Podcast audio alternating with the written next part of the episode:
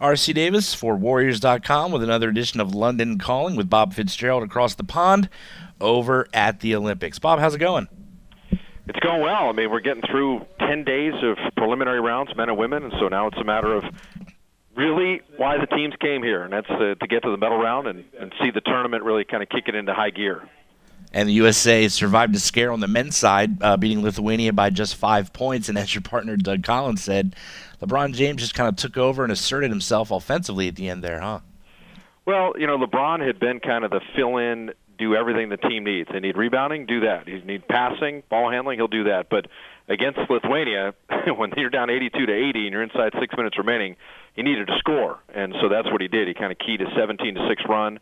Started it with a three, then had a dunk and a layup and the usual good defense. But, the United States was in a tough spot. I mean, they had missed 24 threes. They had missed 12 free throws.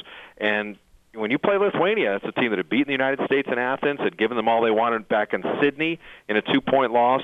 And, Šarūnas Jasikevičius is kind of the heart and soul of that team. And he ended up, he kind of wills them into these games. It was an incredible ball game. You can credit Lithuania for playing well. The United States answered the bell. And we talked about last time how guys like Yi Jianlian or Ike Diagu might do better on the international stage. Every time I see Linas Kleiza, he impresses the heck out of me. Yeah, it's interesting. Teams, have the guys that play in the NBA, but then they come and play for their country, and they're just better. And so, that's a situation where Kleiza has been a reasonable NBA player, but, you put your country on your chest and you just find another gear, another level. You see that Rudy Fernandez and other players, too. So, that clearly, was the case for Kleiza. He had 25 and looked terrific. And just in a few hours, the Team USA will take on Argentina with Scola, Ginobili, Nocione, Delfino. Pretty tough matchup. Well, it's interesting. This is a funky last day is that, for Spain and Brazil, the first game we're doing, it's the lucky loser game.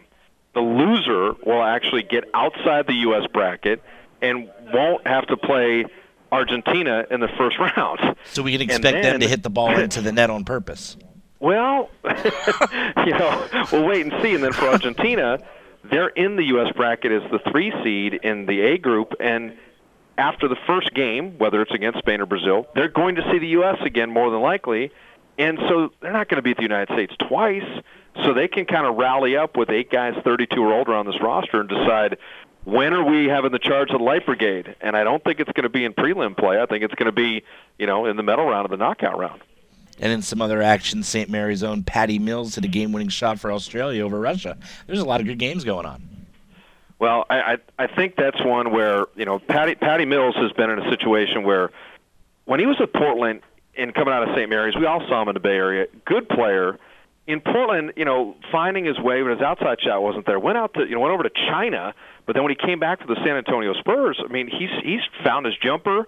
He's got that, kind of leadership quality. He's a good ball handler, and he's played really well for Australia. So they ran the last play for him, and he hit the big shot. So, that's going to be the United States first-round opponent. They're going to take on Australia. We're going to see an awful lot of Patty Mills for Team USA, and it's a matter of can they pressure guards, Huertas for Brazil, Calderon for Spain, Patty Mills for Australia, Tony Parker for France, is that if guards can handle the U.S. pressure, then maybe they take advantage of some of the size issues other than Tyson Chandler. But if, kind of the Dobermans, like the old Bulls used to be called, if the Dobermans can get to your point guard and he's turning it over and U.S. is running off, what my partner calls live ball turnovers, that's when Team USA is lethal. That's where they're dunking and laying it in and running up and down, and that's when the United States plays their best basketball. Whether it's Olympic play, NBA playoffs, NCAA tournament, always comes down to point guard play. It really is. Handling the ball, and particularly internationally, because the high pick and roll becomes the play where they end up going at each other. Set the high screen, guard comes off and penetrates, drives and either finishes or else kicks it out for the international three, or, the big man rolls and all of a sudden he's getting free dunks and, in lanes. And other than Chandler, the United States doesn't have, what you call a rim protector. They don't have guys who are going to meet you, at the rim and block shots or send it away necessarily. So point guard play, high pick and roll, you're going to see an awful lot of it. As we step off the hardwood for a second, medal count as of Monday morning Pacific time. China with 64, USA 61, and Great Britain with 39. On the women's side, they have Canada tomorrow. Any reason to be concerned for any of the Canadians?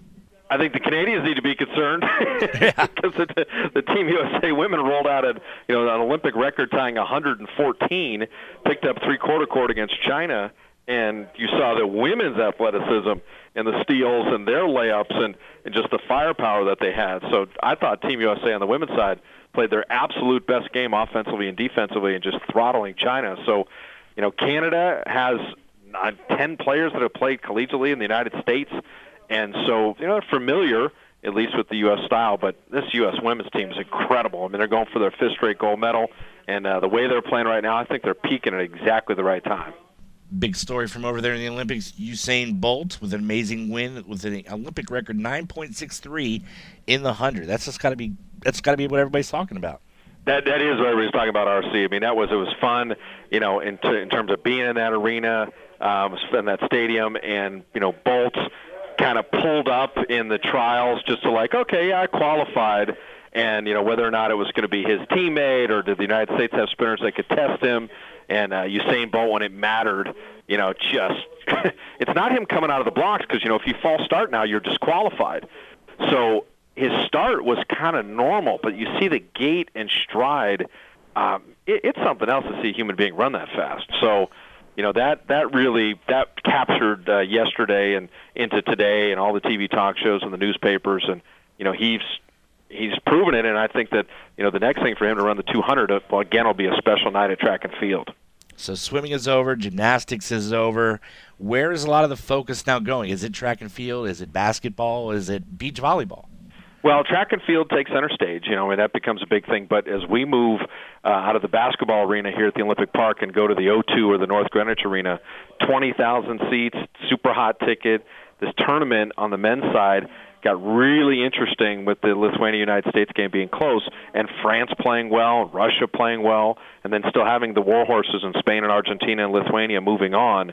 The men's tournament is going to be really interesting, and the women's tournament, I think, with can the United States get 5 straight gold medals? They talk about women's soccer and other stuff, but if you think about it, 5 straight women's gold medals, it's unprecedented for any country in any sport.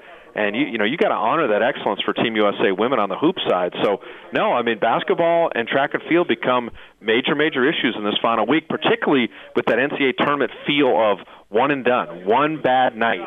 One bad three-point shooting or free throwing or bad calls or early foul trouble because of the 5 fouls. One game, and it could change everything. So I think that you get that feel to it, and there's that energy. Get the prelim stuff done tonight, and then here we go, knockout round all the way around.